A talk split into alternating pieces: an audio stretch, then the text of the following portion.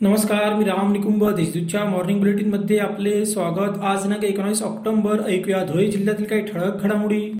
शिंदखेडा तालुक्यातील डोंगरगाव येथे अत्यंत दुर्दैवी घटना घडली आहे. घरातील कापसाच्या ढिगाऱ्याखाली दबून अकरा वर्षीय मुलाचा मृत्यू झाला. रविवारी दुपारी चार वाजेच्या सुमारास ही घटना घडली.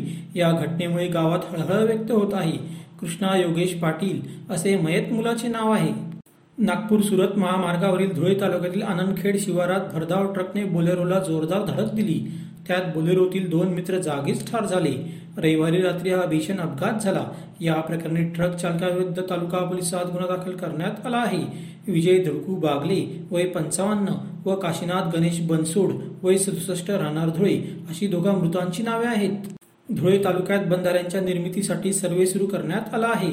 आमदार कुणाल पाटील यांच्या प्रयत्नाने या कामास प्रारंभ झाला. बंधाऱ्याच्या निर्मितीनंतर तालुक्यातील हजारो एकर शेती सिंचनाखाली येणार आहे.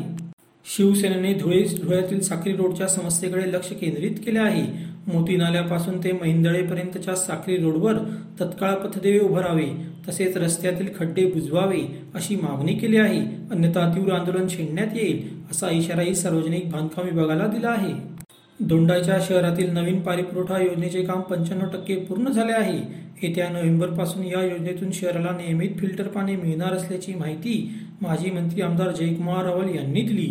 यावेळी त्यांनी योजनेच्या कामाची पाहणी करून आढावा घेतला. धुळे नंदुरबार जिल्हा मध्यवर्ती सहकारी बँकेच्या संचालक मंडळाच्या निवडणुकीसाठी सोमवारी दिग्गजांनी उमेदवारी अर्ज दाखल केले. उमेदवारी अर्ज दाखल करण्याची बुधवारी अंतिम मुदत आहे. गुरुवारी उमेदवारी अर्जाची छाननी होईल.